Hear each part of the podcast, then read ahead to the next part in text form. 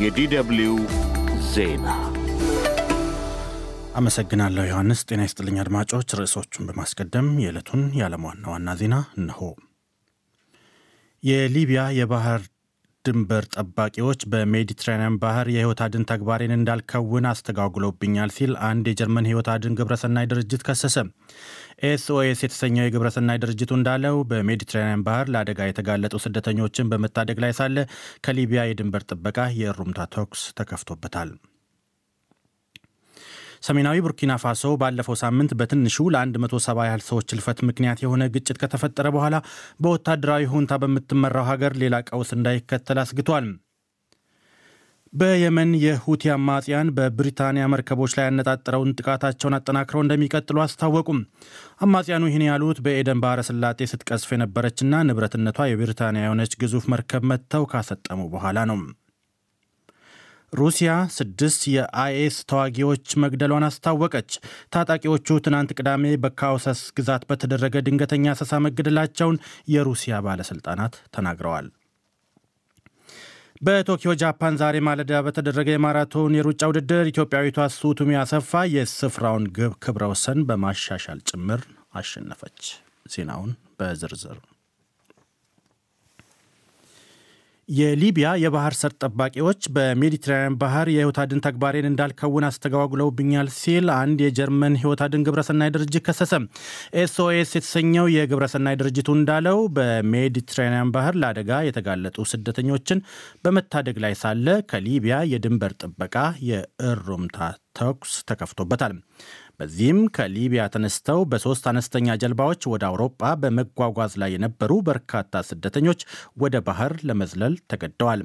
ወደ ባህር ከዘለሉት ስደተኞቹ ሰባ ሰባቱን መታደጉን ያስታወቀው ድርጅቱ አንድ ሰው የደረሰበት ሳይታወቅ ቀርቷል ብሏል።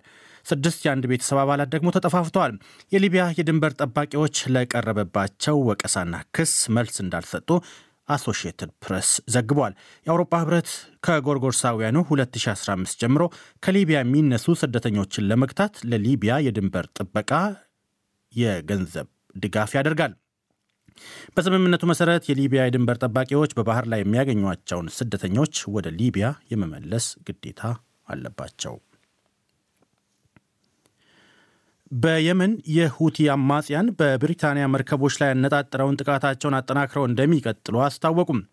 አማጽያኑ ይህን ያሉት በኤደን ባህረ ሰላጤ ስትቀዝፍ የነበረችና ንብረትነቷ የብሪታንያ የሆነች ግዙፍ መርከብ መጥተው ካሰጠሙ በኋላ ነው።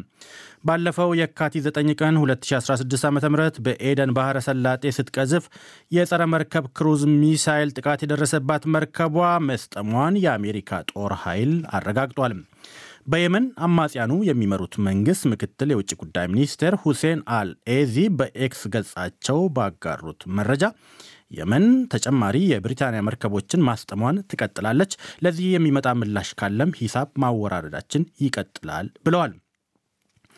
የሁቲ አማጽያን በቀይ ባህርና በኤደን ባህረ ሰላጤ የሚቀዝፉ የእስራኤልና አሜሪካ እንዲሁም አጋሮቻቸው በሆኑ ሀገራት መርከቦች ላይ ያነጣጠሩ ጥቃቶች መሰንዘር ከጀመሩ ሰነበቱ።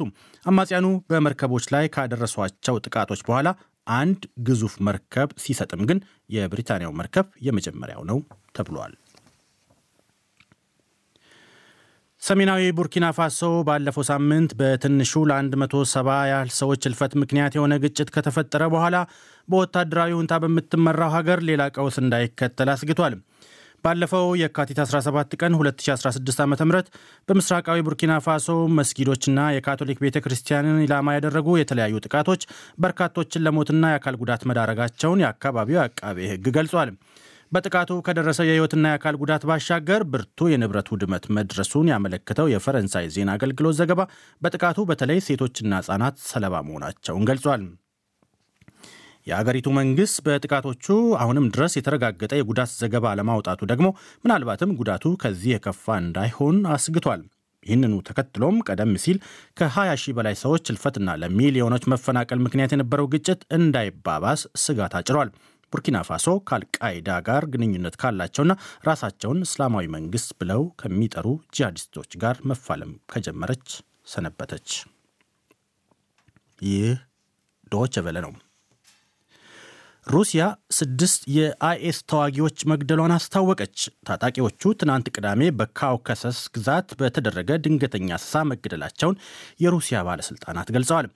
የሩሲያ የፌዴራል ደህንነት አገልግሎት አደረግኩ ባለው በዚሁ አሰሳ በሰላማዊ ሰዎች ላይ የደረሰ ጉዳት የለም። በግዛቲቱ ውስጥ በምትገኘው የካራቡላክ ከተማ አንድ ህንፃ ውስጥ ታጣቂዎቹን ማግኘቱን የገለጸው የሩሲያ የጸረ ሽብር ኮሚቴ ከተገደሉት ስድስቱ ተጠርጣሪዎች መካከል ሶስቱ በጎርጎርሳውያኑ 2023 በፖሊስ ጣቢያ ላይ ጥቃት በመፈጸምና ሶስት የሩሲያ ፖሊሶችን በመግደል ይፈለጉ የነበሩ ናቸው። በተጨማሪም በግዛቲቱ በደረሱ ተደጋጋሚ የሽብር ጥቃቶች ላይ በመሳተፍ በሽብር ወንጀል ሲፈለጉ የነበሩ መሆናቸውን የፈረንሳይ ዜና አገልግሎት ዘግቧል። ምንም እንኳ ሩሲያ በአይኤስ የሽብር ቡድን ጥቃት እምብዛም ተጋላጭ አገር ባትሆንም ከቅርብ ጊዜያት ወዲህ ግን በተለይም የእስልምና ተከታዮች በብዛት በሚገኙባት ካውካሰስ ግዛት ስር በሚገኙ ከተሞች የሽብር ጥቃቶች ስለመፈጸማቸው መረጃዎች ያመለክታሉ። ይፋ የሆኑ አሃዛዊ መረጃዎች እንደሚያሳዩት በተለይም በካውካሰስ ግዛት የሚገኙ ወደ 4500 የሚጠጉ ሩሲያውያን ከአይስ ጋር ሲዋጉ ቆይተዋል። በመጨረሻም በቶኪዮ ጃፓን ዛሬ ማለዳ በተደረገ የማራቶን የሩጫ ውድድር ኢትዮጵያዊቷ ሱቱሜ አሰፋ የስፍራውን ክብረ ወሰን በማሻሻል ጭምር አሸነፈች። ሱቱሜ ውድድሩ ለማሸነፍ 2 ሰዓት ከ15 ደቂቃ ከ55 ሰከንድ የወሰደባት ሲሆን የራሷን ምርጥ ሰዓት ከ2 ደቂቃ በላይ ማሻሻል ችላለች። በውድድሩ አምና አሸናፊ የነበረችው ኬንያዊቷ ሮዝሚሪ ዋንጂሩ ሁለተኛ ስትሆን የዓለም ሻምፒዮናዋ ኢትዮጵያዊት አማኔ በሪሶ ሶስተኛ ሆና አጠናቃለች። በውድድሩ ትልቅ ግምት ተሰጥቷት የነበረችው ትውልድ ኢትዮጵያዊት ኔዘርላንዳዊቷ ሲፈን ሐሰን አራተኛ በመሆን ውድድሯን አጠናቃለች። ኬንያውያን የበላይነት ጎልቶ በታየበት የወንዶች ምድብ ውድድር ቤንሰን ኪፕሪቶ አሸናፊ ሆኗል። የገባበትም ሰዓት 2 ሰዓት ከ2 ደቂቃ ከ16 ሰከንድ ሲሆን ለራሱ ምርጥ ሰዓት በውድድሩ ታሪክ ደግሞ ሶስተኛው ምርጥ ሰዓት ሆኖ ተመዝግቧል። የሀገሩ ልጆች ቲሞቲ ኪፕላጋትና ቪንሰንት ኪፕኪሞይ ሁለተኛና ሶስተኛ ሆነው ሲገቡ ለውድድሩ ከፍተኛ ግምት ተሰጥቶት የነበረውና በርቀቱ የቀድሞ የክብረ ወሰን ባለቤት ኪፕቾጌ አስረኛ በመውጣት ውድድሩን አጠናቋል። በሌላ የአትሌቲክስ ዜና ትናንት ምሽት በተጀመረው የግላስኮ የዓለም የቤት ውስጥ ሻምፒዮና በሴቶች የ3000 ሜትር ፍጻሜ ጉዳፍ ጸጋይ ሁለተኛ ወጥታ የብር ሜዳሊያ ስታሸንፍ በተመሳሳይ ርቀት በወንዶች ሰለሞን ባረጋ ሶስተኛ ደረጃን በመያዝ የነሐስ ሜዳሊያ ተሸላሚ ሆኗል። ውድድሩ ዛሬ ምሽትም ቀጥሎ ሲከናወን ኢትዮጵያውያን ለሜዳሊያ የሚጠበቁባቸው ውድድሮች ይካሄዳሉ። ይህ ዶች ቨለ ነው።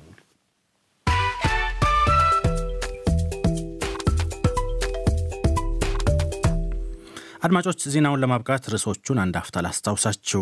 የሊቢያ የባህር ሰርጥ ጠባቂዎች በሜዲትራንያን ባህር ሕይወት አድን ተግባሬን እንዳልከውን አስተጓጉለውኛል ሲል አንድ የጀርመን የሕይወት አድን ግብረሰናይ ድርጅት ከሰሰም።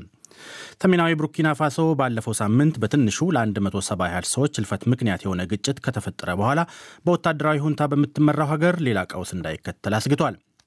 በየመን የሁቲ አማጽያን በብሪታንያ መርከቦች ላይ ያነጣጠረውን ጥቃታቸውን አጠናክረው እንደሚቀጥሉ አስታወቁ።